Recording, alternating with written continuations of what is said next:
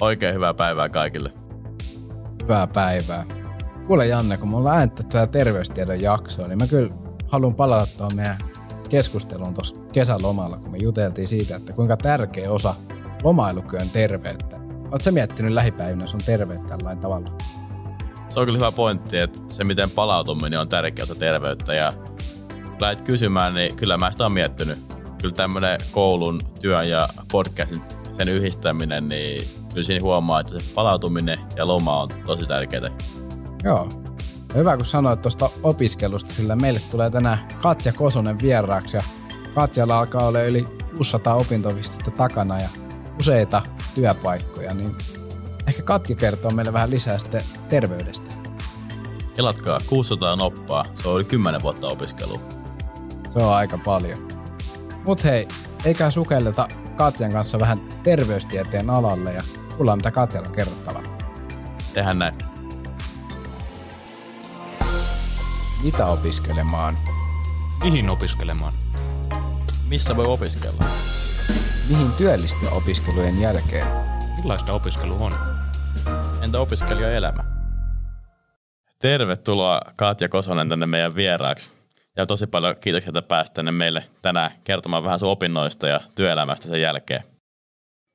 Kiitos, tosi kiva oli tulla teidän vieraaksi. Haluaisitko sä ensin kertoa vähän itsestäsi meidän kuulijoille? Joo, minä olen Kososen Katja, terveysalan ikuinen opiskelija. Tällä hetkellä neljättä tutkintoa terveysalalta tekemässä.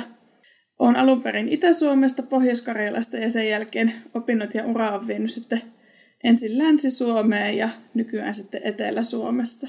Puhutaan siellä reilun 600 opintopisteen kokonaisuudesta kohdallani. Eli jatkuu vaan aina.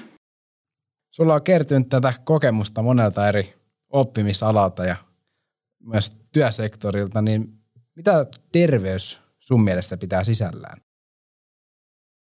No enemmän voisi sanoa niin, että kaikki meidän elämässä koskettaa terveyttä. Et kaikki päätökset, mitä politiikassa tehdään, niin vaikuttaa jollain tapaa meidän terveyteen, mutta se itse terveys on tämän perinteisen määritelmän mukaan, tykkään itse siitä eniten, niin fyysistä, psyykkistä ja sosiaalista hyvinvointia, ei pelkkää sairauden puutetta, vaan nimenomaan sitä positiivista pääomaa, mitä meillä on. Onko sulle tullut semmoinen muutos siinä, että kuinka sä käsität terveyden yleisesti tässä vuosien aikana, vai onko se aina ollut selvänä mielessä, mitä se sulle on tarkoittanut? Se on laajentunut ihan hirveästi. Et alun perin, kun kuvittelin, että mistä tulee lääkäri, niin se näkökulma oli tosi kapea. Mutta sitten kun tässä nyt näitä tutkintoja on kerännyt ja potilastyötäkin tehnyt, niin se on laajentunut kyllä niin kuin käsittämään tosi monia asioita, joita ei voisi ajatella sille niin kuin nimenomaan ainakaan sinne lääketieteen puolelle kuuluvaksi. Että kaikki meidän sosiaalinen kanssakäyminen esimerkiksi, meillä on tutkimuksia, joiden mukaan yksinäisyys on yhtä vaarallista kuin sairaaloinen lihavuus terveydelle, niin ei tämmöisiä näkökulmia osannut ajatellakaan silloin nuorempana. Joo, se on ihan totta. Ja ilmeisesti se on silleen, että tässä on pinkkiä ja piiperystä blogissa, niin se vähän tarkemmin jaat vielä näitä tämmöisiä näkemyksiä ja muutenkin annat vinkkejä ihmisille liittyen tähän terveyteen. Niin haluaisitko vähän enemmän briefaa, että mitä tämä pinkki ja piiperystä blogi pitää sisällään? No pinkki ja piiperystä lähti alun perin silloin sairaanhoitajana siitä, että kun ei voinut meikkejä ja koruja käyttää työssään, ja nykyään sitten taas, kun niitä voi käyttää, mutta sitä terveysohjausta en niinkään tee nykyisessä työssäni, niin sitten se painopiste on siirtynyt sinne terveyspuolelle enemmän, vaikka toki kauneus, joka on myös osaltaan mielen hyvinvointiin liittyvä asia ainakin omalla kohdallani, niin se on sitten siellä mukana kulkenut koko ajan. Okei, jos mennään vielä tarkemmin niihin opiskeluihin, niin tuossa alussa mainitsitkin, että yli 600 opintopistettä on tullut tässä kertettyä. Niin mitä kaikkea sä oot oikein opiskellut ja minkälaisessa järjestyksessä? Me aloitin sairaanhoitajaopinnot AMKssa englanninkielisessä Registered Nurse-tutkinnossa. Sitten mulla oli vähän tylsää siinä, kun tulin vaihosta Saksasta. Aloitin avoimessa yliopistossa liikuntalääketieteen perusopinnot. Tein ne. Sitten vielä avoimessa yhden toisen sivuaineen, eli terveyden edistämisen. Ja hain liikuntalääketiedettä lukemaan yliopistoon. En päässyt siinä vaiheessa. Sitten luin hoitotieteen ja liikuntalääketieteen aineopinnot töiden ohella. Pääsin yliopistoon. Silloin sen, silloinen liikuntalääketiede oli muuttunut terveyden edistämisen tutkinnoksi. Ja valmistuin sieltä 2020 keväällä. Ja tällä hetkellä teen sitten ylempää AMK-tutkintoa johtamisesta ja siinä sivussa kasvatustieteen perusopintoja ja vähän kauppiksenkin kursseja. Siinä tulee aika, aika paljon. Voisi sanoa, vähän tämmöinen niin ikuinen opiskelija. Joo, ja ehkä sitä kertoo myös se, että on opiskelija vastaavana omalla työpaikallaan. Eli hengailen opiskelijoiden kanssa niin työn puolesta kuin opintojen puolesta edelleen jatkuvasti. Onko sinulle näistä, mitä sä äsken mainitsit, niin onko niistä joku selvästi semmoinen lempi asia tai aihe, mitä olet opiskellut vai onko ne kaikki tasaisesti vain työkalu ja työkalupakki? No tietysti se sairaanhoitaja on pohjana semmoinen, kun se antaa laillistuksen toimia potilaiden kanssa – ja sairaanhoitajan tutkinto ja nimenomaan se työ on siitä ihana, että siihen pystyy laajentamaan ja yhdistämään ihan kaikkea. Että kyllä nämä kaikki on vaan niin rakentunut sille sairaanhoitajan pohjalle. Onko sulla sitten tullut noiden 600 opintopisteen aikana semmoista jotain tiettyä lempimuistoa sieltä opiskeluajoilta, mitä vieläkin miettii, että toi oli, toi oli hieno juttu, että pääsi tuommoista kokemaan tai jotain muuta? No oikeastaan opinnoista ei itsessä, että kyllä se on ollut se kaikki opiskelijajärjestötoiminta, mikä on ollut ihan parasta opinnoissa ja sen takia olipa mitkä opinnot meneillä aina ollut, niin on ollut sitten järjestötoiminnassa mukana. Onko niistä joku semmoinen tietty, tietty järjestö jäänyt erityisesti mieleen? No kyllä toi viimeisin ainejärjestö, eli Terho Itä-Suomen yliopistossa, niin on se se rakkain ja sinne tuota, yritetään nyt vielä alumnitoimintaa saada, ettei tarvitsisi luopua itsekään vielä siitä. Joo, se on vaikea luopua tuommoista rakkaista järjestöistä. Jos mennään vielä tuohon itse terveystieteisiin, niin mikä on sun mielestä kaikkein parasta sillä alalla? Onko se ollut tämä opiskelijajärjestö vai onko se ollut tämä työelämä vai onko se ollut ne opiskelut vai mikä on semmoinen paras juttu niissä? No omalla polulla parasta on ollut se, että on pystynyt yhdistämään sitä työtä ja opintoja. Et koko tuon yliopistotutkinnon ajan tein kolmivuorotyötä. En aina täysipäiväisesti, mutta joko keikkaillen tai sitten lyhyillä soppareilla, niin se oli hirveän antoisaa, kun pystyi kuitenkin tekemään alan töitä ja yhdistämään ne opinnot helposti. Ja kyllä se yleisesti terveystieteessä se, että kun ala on niin laaja, että kaiken voisi tuoda terveyteen, niin aina just se, että aina löytyy jotakin uutta myös siihen terveyteen, mitä oppia. Minkälaista se opiskelu oli? Sä kerroit siitä, että sen pystyi hyvin yhdistää siihen työelämään, niin oliko se enemmän tämmöistä joustavaa opiskelua vai minkälaista se tarkemmin oli? Terveystieteiden opiskelu ainakin Itä-Suomen yliopistossa niin on aika tota, etänä tehtävää, ollut jo ihan ennen koronaakin. Eli paljon sai tehdä sitten ihan omien aikataulujen mukaan. Riippuu aina toki vähän pääaineesta, mutta kun sai sairaanhoitajatutkinnosta vähän hyväkslukuja, niin ei paljon ollut sit niitä läsnäoloja enää niin jäljellä olevina vuosina. Aika paljon törmää tämmöisiin tiettyihin asioihin, mitä varsinkin terveysalan puolella toimivat ihmiset toitottaa, että nämä on oikeasti huonoja asioita, esim. suolan kulutus sun muu, niin mikä on semmoinen – sulle eniten vastaan tullut tämmöinen ehkä jopa myytti tai asia, mitä ihmiset tekee, mitä ne ei taju, että ne on, se on väärin ymmärretty tai se on huono asia heille? Ehkä eniten sanoisin se, että rajoitetaan liian jyrkkää omia tekemisiä. Että se joustavuus puuttuu, oli kyse sitten ruuasta tai liikunnasta tai muuten terveydestä huolehtimisesta, niin mennään sinne ääripäähän. Ja terveydessä yleensä kuitenkin se kultainen keskitie on kaikkein paras. Mistä sä luet semmoinen johtuu, että porukka menee niin kuin niihin ääripäihin ja miksi semmoisen kultaisen keskityön löytäminen voi olla vaikeaa? No, minä vertaan nykyään terveyttä ja terveyspuhetta melkein uskontoon. Et aikaisemmin meille tuli tavallaan ulkopuolelta ne raamit, mitä piti elää ja mitä tehdä, mutta nykyään sitten haetaan sitä kontrollia, etenkin kun tämä elämä on niin kaoottista ja kiireistä, niin sitä, että kontrolloi sitä omaa liikkumistaan tai kontrolloi syömistään, niin saa helposti sitä tunnetta, että nyt mulla on kaikki hallinnassani, vaikka todellisuudessa ei kukaan voi hallita elämänsä tämmöisessä maailmanmenossa.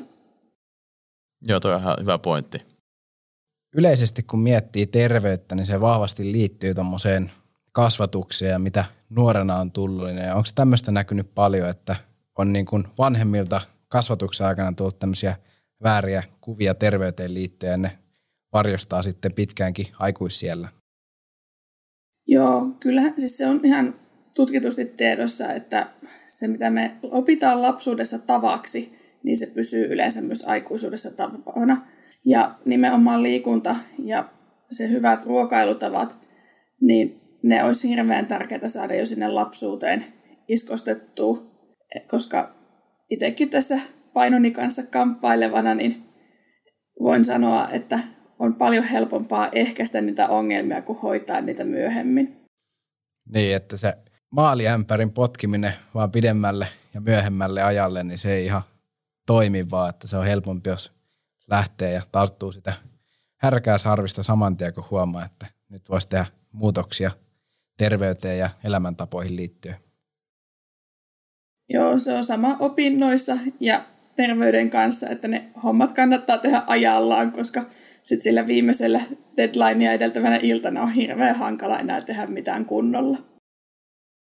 Mua kiinnostaa toi, että jos vaikka jos on kasvanut sellaisessa perheessä, missä ei välttämättä kasvatettu semmoisiin hyvin terveellisiin elämäntapoihin ja näihin törmää vasta sitten niin kuin aikuisiellä, että välttämättä ne, mitä silloin kotona ei oppinut, ei olekaan semmoisia hyviä juttuja terveyden kannalta. Ja siihen on kuitenkin niin kovasti iskostunut, niin olisiko sinulla kai tähän jotakin vinkkejä, että miten pystyisi tunnistaa semmoisia huonoja elämäntapoja ja miten niistä pystyisi pääsemään sitten mahdollisesti irti? Ehkä vähän vaikea kyssäri, mutta... No, meidän nykyyhteiskunnassa suurin osa kyllä tunnistaa ne väärät, tai ei voi sanoa edes väärät, vaan terveydelle haitalliset elintavat. Meille toitotetaan koko ajan sitä, miten lihavuus on vaarallista, miten liikkumattomuus on vaarallista. Päivittäin saa lukea, mitä milloinkin on vaaralliseksi todettu. Toki lehdistö aina liiottelee näitä, mutta oleellista ei olekaan nykyään enää se, että tunnistaisi niitä ongelmia, vaan niitä on etittävä taustasyitä. Meidän psyyke on semmoinen, että sille käyttäytymiselle on, on tottumus. Ja sitten siellä on monesti taustasyitä, esimerkiksi tunnesyömistä tai muuten elämän ongelmien purkamista sillä, että tehdään jotakin terveydelle haitallista tupakointia, alkoholia, niin tärkeämpää olisi miettiä niitä taustasyitä ja opetella esimerkiksi sitä tunteiden tunnistamista ja sanottamista ja sitä kautta muuttaa sitä käytöstä. Joo, se on erittäin hyvä pointti. Jos mennään vielä tuohon työelämään, niin mua kiinnostaa ainakin sun tämmöinen urapolku. Kerrotkin, siinä on tullut niin paljon eri opiskeluja tehtyä ja siinä on ollut opiskelijoilla olla myös töissä, niin haluaisitko lyhyesti kertoa vähän siitä, siitä, että minkälaisissa hommissa olet ollut ja missä olet nykyään töissä? Joo, ihan ennen opintojen aloitusta ja opintojen ensimmäisenä kesinä, kun ei vielä voinut alan töitä tehdä, niin on ollut aika paljon ihmisläheisissä töissä, eli isosena rippileireillä ja muuta tämmöistä kivaa. Ja sitten kun pääsin ensimmäisen kerran lähihoitajan sijaisuutta tekemään 60 opintopisteen jälkeen sairaanhoitajaopinnoissa, niin aloitin Kokkolassa, Kokkolan keskussairaalassa silloin, ja sieltä siirryin sitten aikanaan sairaanhoitajan sijaisuutta tekemään Kokkolan terveyskeskukseen kuntoutusosastolle. Ja sitten kun muutin Kuopioon, niin siellä menin sisätaudeille ja keuhkoosastolle. Ja oikeastaan sen koko sairaanhoitajan uran siellä Kuopiossa teinkin sitten sisätautien ja keuhkotautien parissa. Eli keuhkot, maksat, munuaiset, sydämet on mulle niitä osaamisalueita. Ja tota, sitten kun valmistuin maisteriksi, niin mulla oli jo työpaikka aikaisempien järjestöhommien kautta löytynyt. Eli nykyään on Akavan sairaanhoitaja Taja ryssä järjestöasiantuntijana ja toimin siellä pitkälti opiskelijatyön puolella ja koulutuspolitiikan kanssa sitten.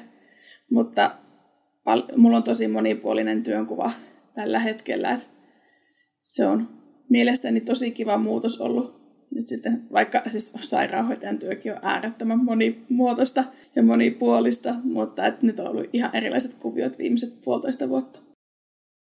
Minkälainen sun tyypillinen työpäivä on vai onko se semmoista? No tyypillistä työpäivää ei ole. Ei ole ollut sairaanhoitajana eikä ole järjestöasiantuntijana.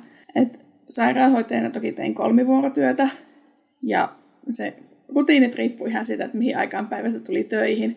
Nykyään sitten on aika paljon reissutyötä, nyt kun vihdoin viimein korkeakoulut aukeaa koronan jälkeen, niin pääsee moikkailemaan uusia opiskelijoita eri paikkakunnille.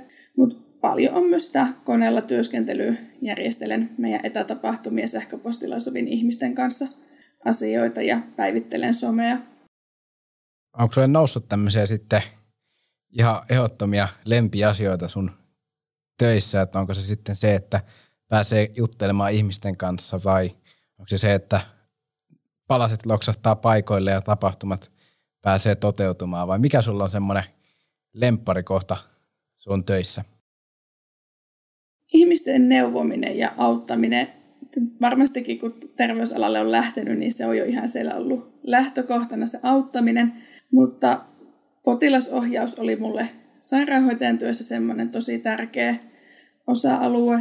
Ja nyt sitten kun vastaan opiskelijatyöstä ja pienimuotoisesti myös urapalveluita, niin se, että kun saa pidettyä jonkun opiskelijalle hyödyllisen koulutuksen ja sieltä saadaan ihmisille esimerkiksi CV työhakukuntoon ja sitten kun jos ne saakin vielä töitä sillä, niin se on kyllä ihan parasta. Onko noista ollut semmoisia lempihetkiä tässä sun nykyisessä pestissä, että joku nuori on saanut sun avulla semmoisen työpaikan, vai mikä on ollut semmoinen lempihetki sun työuran varrella? No kyllä se aina, kun järjestää jonkun tapahtuman tai palvelun ja siitä saa kiitosta, että kaikki on mennyt hyvin ja ihmiset on saanut jotakin itselleen. Oli se sitten töitä tai jotakin paljon pienimuotoisempaa, niin se, että pystyy antaa jotakin muille, niin se on parasta. Okei. Okay. Entä sitten varjopuoli? Mikä on semmoinen ei niin kiva juttu tuossa? No yleisesti sanoisin, ei voi sanoa edes, että se olisi suoraan tässä työssä, vaan koko terveystieteen alalla on se, että meidän terveystieteilijöiden osaamista ei tunnisteta. Ihmiset ei edes tiedä monestikaan, että mitä terveystieteet on. Meitä luullaan lääkäreiksi tai luullaan, että kaikki terveystieteilijät on sairaanhoitajia.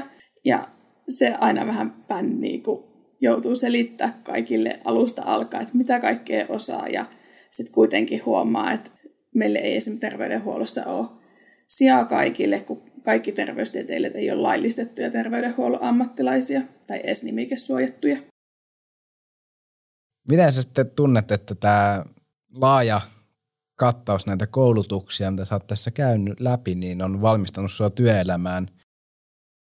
No voisi sanoa, että kaikki, mitä opintojen ulkopuolella tein, niin on loppujen lopuksi valmistanut enemmän työelämään, koska se on antanut niitä verkostoja, se on antanut taitoja miten tehdä muiden kanssa yhteistyötä ja on ruokkinut sitä luovuutta.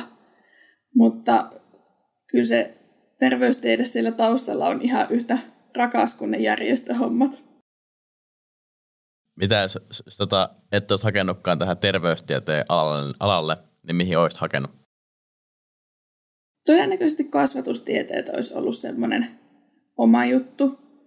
Et ne on tavallaan myös aika lähellä terveystiedettä. Molemmissa mennään sieltä elämän alkuhetkistä hyvinkin lähelle loppua. Ja tota, nyt tässä itse asiassa mietinkin, että jossain vaiheessa ne ammatillisen opo-opinnot olisi kiva käydä. Lisää oppia tulossa. Onko sulla asetettuna yhteen semmoista lopullista tavoitetta, millä sä tiedät, että nyt on tullut opiskeltua kaikki alat, mitkä mä oon kiinnostanut? kyllä tässä nyt on viime aikoina jo nauranut, että kunhan nämä ylemmän AMKI-opinnot saa tehtyä, niin sitten pysytään enää pedagogisissa ja tohtoriopinnoissa. Et johonkin on pakko laittaa se raja, että vaikka opiskelu on harrastus myöskin, niin ehkä siihen väitöskirjaan olisi sitten ihan hyvä lopettaa. Näinhän se on. Siihen on hyvä päättää sulkea kirjat. Ja siitä päästäänkin siirtymään meidän jakson viimeiseen vaiheeseen, jossa me kysytään sulta kolme nopeata, eli kolme kysymystä, mihin pitäisi vastata mahdollisimman nopeasti. Ja Jannella on kysymykset tiedossa, niin anna mennä. No niin, Kati, oletko valmis? Valmis. Ensimmäinen kysymys kuuluu, että miksi hakea terveystieteen alalle? Koska se on älyttömän mielenkiintoista ja sieltä löytyy tosi monia erilaisia näkökulmia, että jokainen löytää sieltä se omansa ihan varmasti.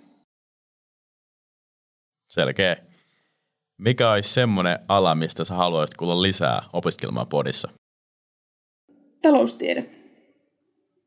Hyvä, hyvä syöttö meille. Mikä on ollut kaikkein yllättävintä työelämässä? Se, että miten paljon se antaa ja ottaa. Kiitos. Se meni erittäin hyvin ja nämä kaikki tuli ihan puskista, niin se tuli hyvät vastaukset. Kiitos paljon Katja vierailusta. Oli tosi hyviä vastauksia ja saatiin hyvää keskustelua aikaan myös terveystieteestä yleisesti, että toivottavasti kuuntelijatkin sai muutamia vinkkejä sinne koulun penkille tai työelämän keskuuteen. Kiitos, kun sain tulla teidän vieraaksi. No siinä tuli kyllä aika laaja kattaus ja oli hyvä pointti Katjalta siitä, että helpompi se on korjata ennen kuin jälkikäteen. Joo, on kyllä ihan samaa mieltä. Mutta hei, kuuntelija, jatketaan seuraavassa jaksossa tietotekniikan puolelle ja päästään kuulemaan vähän, että mitä se pitää sisällä. Se voi olla aika monelle pikku mysteeri, että onko se koodailua vai onko se robottien tekemistä vai mitä se on. Mutta hei, ensi jakso. Moro! Vaikka Opiskelemaan podcastin sä voit löytää Instagramista nimellä Opiskelemaan podi, LinkedInistä nimellä Opiskelemaan ja myös meidän nettisivuilta opiskelemaan.com. Opiskelemaan podin ovat tuottaneet Oskari Valkama, Lauri Talvitie, Janne Peltokorpi Eero Reijonen. Yhteistyökumppaneita on Tuusulan kunta, TAT, Nuoret ja talous, Nuorten akatemia ja Suomen lukiolaisten liitto.